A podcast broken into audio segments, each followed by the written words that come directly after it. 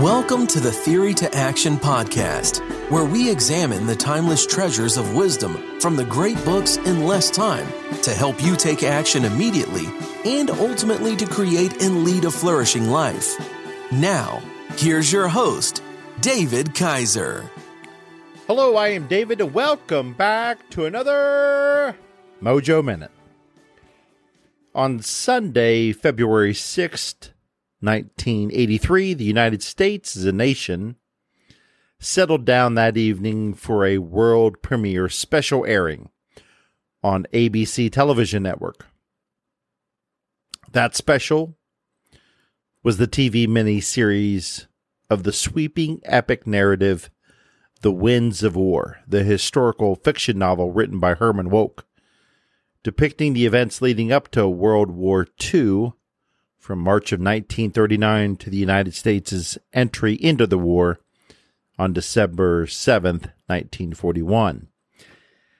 As a young nine year old little boy, I was swept up into the majesty of it all. The music, oh, the music. The places and the foreign names the different geographies of the land, the adventure of it all, the discovery of new distant places, captivating scenery from one part of the world to the next. There would be snow in one scene and the tropics in another. What did this all mean, this world war?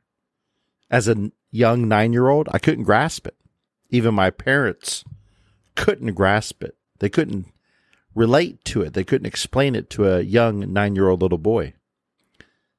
And what is captivating now is even some 40 years later, I have rewatched all seven episodes in quick succession, and it was just as enthralling now as it was in 1983 to my young nine year old boy little self.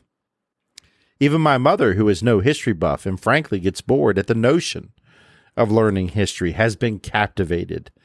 And she is watching the television television series again. Funny thing is, she says, I don't remember too much from that 1983 watching of it.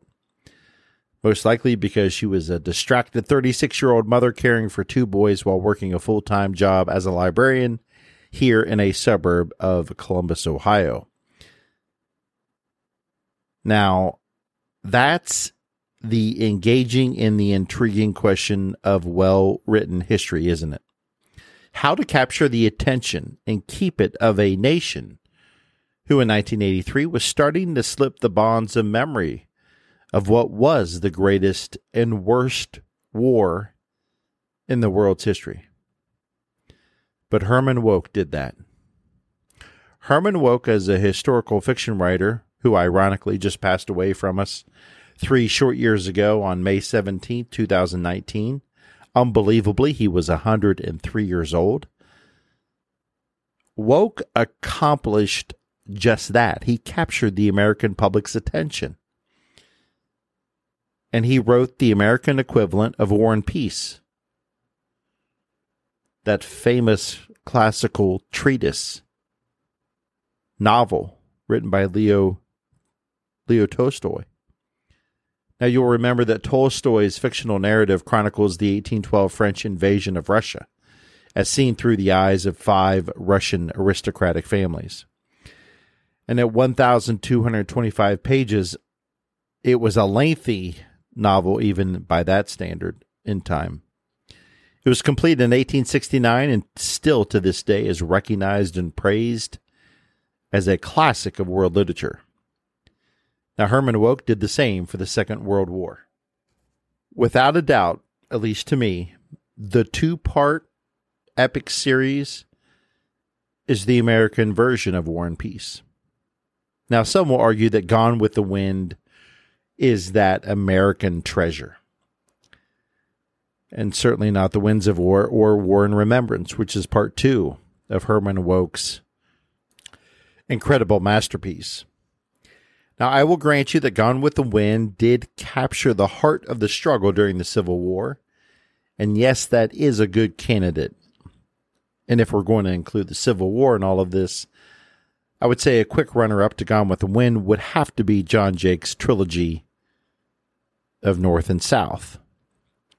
That three part epic trilogy that described two families, one in the North, one in the South, battling it throughout the Civil War.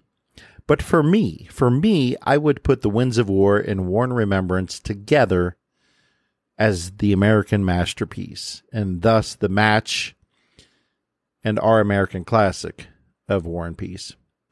At 885 pages, The Winds of War, Part 1, follows the fictional Henry and Jastrow families as they try and navigate the sweeping winds of events across Europe and the world in the years 1939, 1940, 1941. Along the way, you get a sense of what life was like for those who lived through it, the sense of desperation being caught up in Europe as it's cascading towards war. So, with that, let's grab just a couple quotes to get a sense of the brilliance of Herman Wouk's writing. In bright sunshine, the Bremen moved like a train between low green banks of a wide river. Pug was at the rail of the sun deck, taking his old pleasure in the sight of the land after a voyage. Rhoda was below in her usual fit of snarls and snaps. When they traveled together, Rhoda, in deep martyrdom, did the packing. Pug was an old hand at packing for himself, but Rhoda claimed she could never find anything he put away. Oh, yes, the country is charming to look at, said Tudsbury, who had sauntered up and commenced a discourse on the scenery. You'll see many a pretty North German town between Bremerhaven and Berlin. The heavy, half timbered kind of thing that looks so much like English Tudor. The fact is, Germany and England have strong resemblances and links.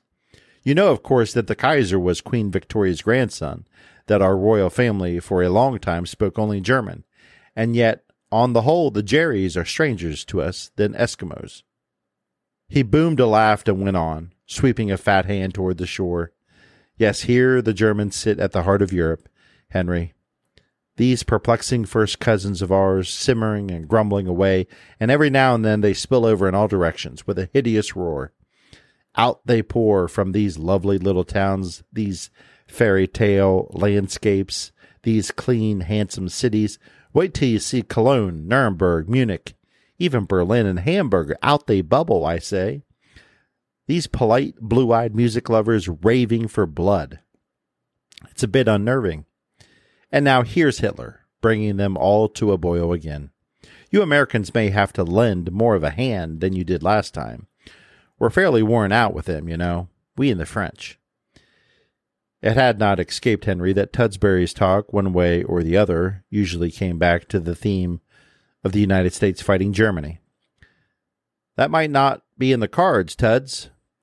We've got the Japanese on our hands. They're carving up China, and they got a first class fighting navy growing every month. If they make the Pacific a Japanese lake and proceed to do what they want on the Asian mainland, the world will be theirs in 50 years. Tudsbury said, sticking out his tongue out of the corner of his smiling mouth, the yellow pearl. It's a question of facts and numbers, Henry said. How many are there in Europe? A couple hundred million? Japan is now well on the way to ruling 1 billion people. They're as industrious as the Germans, or even more so. They came out of paper houses and silk kimonos in a couple of generations to defeat Russia. They're amazing compared to what faces us in Asia this Hitler business strikes us as more of just the same old ruddy cat and dog fight in the backyard. Tudsbury peered at him with a reluctant nod. Possibly you underestimate the Germans. Maybe you overestimate them. Why the devil didn't you and the French go in when they occupied the Rhineland? They broke the treaty. You could have walked in there at the point and hung Hitler without not much more trouble than raiding a girl's dormitory. Ah, the wisdom of hindsight, Tudsbury said. Don't ask me to defend our politicians. It's been a radical breakdown, a total failure of sense and nerve.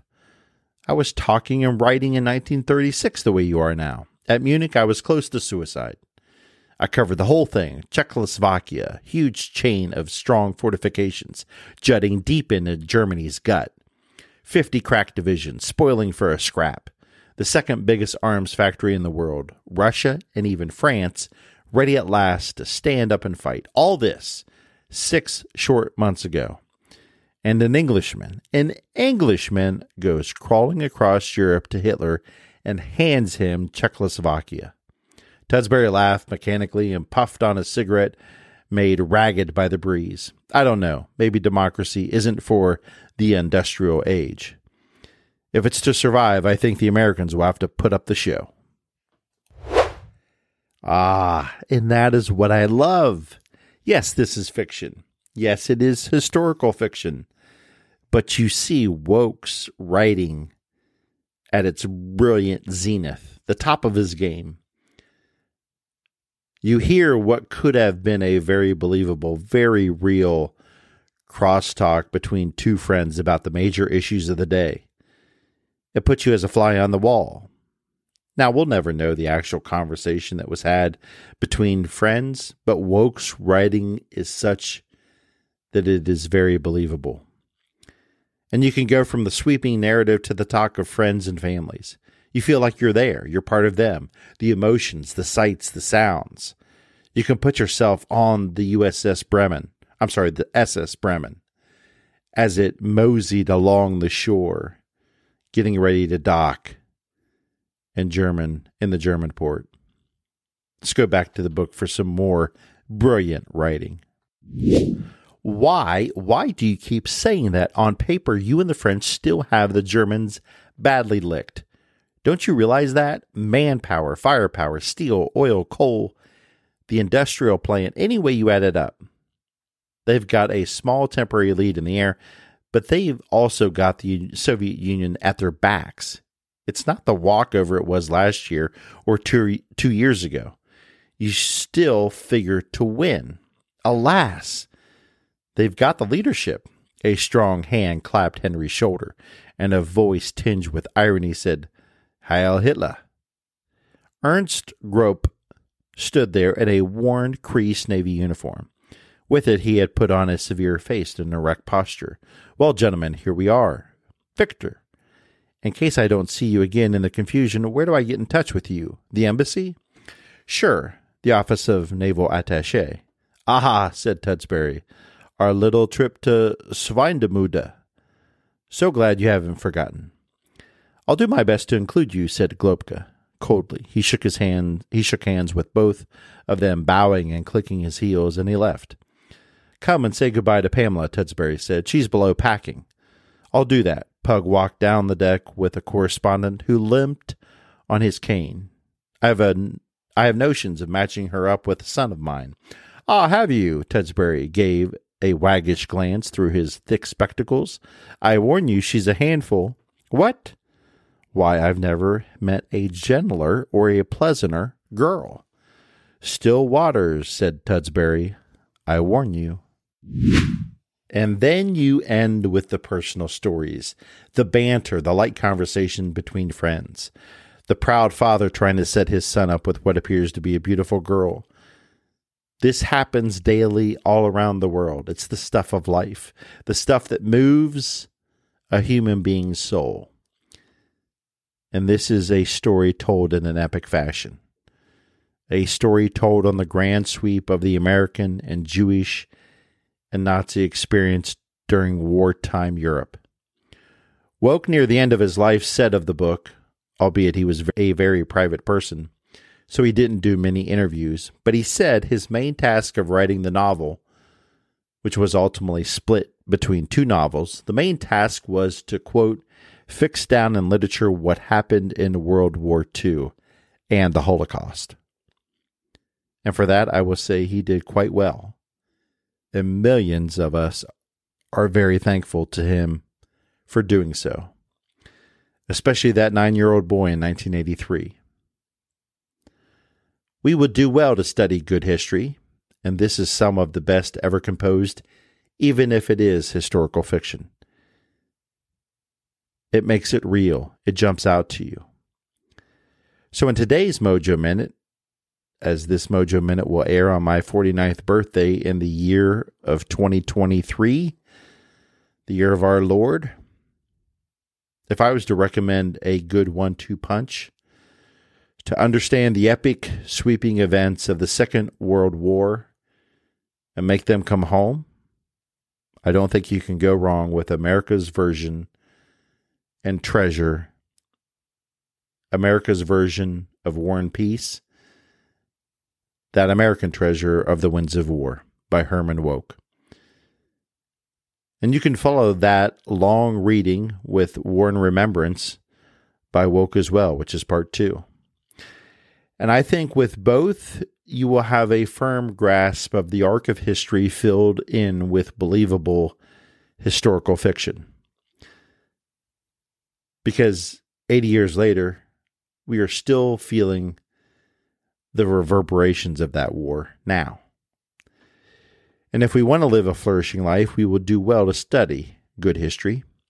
And good historical fiction can help even bring those that don't like history into its realm. To introduce to the world and history that's happening all around them every day. And this is some of the best writing ever composed by an American author. Because as the great Mark Twain reminded us so eloquently, history doesn't often repeat itself, but it does often rhyme.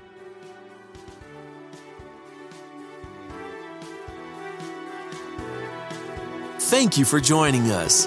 We hope you enjoyed this Theory to Action podcast. Be sure to check out our show page at teammojoacademy.com where we have everything we discussed in this podcast as well as other great resources.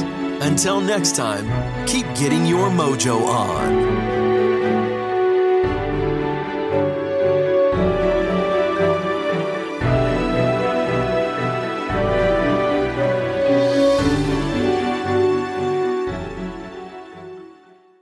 Are you a voracious reader who yearns for a deeper understanding of your favorite books? Or perhaps you're a busy professional seeking to enrich your knowledge but short on time. The Mojo Academy 2.0 is your perfect solution. Our revamped service now includes beautifully designed monthly written reviews and PDF format to accompany our popular audio reviews. These aren't just summaries. These are comprehensive and insightful explorations of each book, packed with the actual quotes from the book to enhance your understanding. With usually 69 pages per review, they are perfect reference tools to take your learning to the next level. Get your free Mojo Academy review in written format at teammojoacademy.com or click on today's show notes for that free link. Again, teammojoacademy.com or click on today's show notes and you will see the link for the free written review. Get yours today.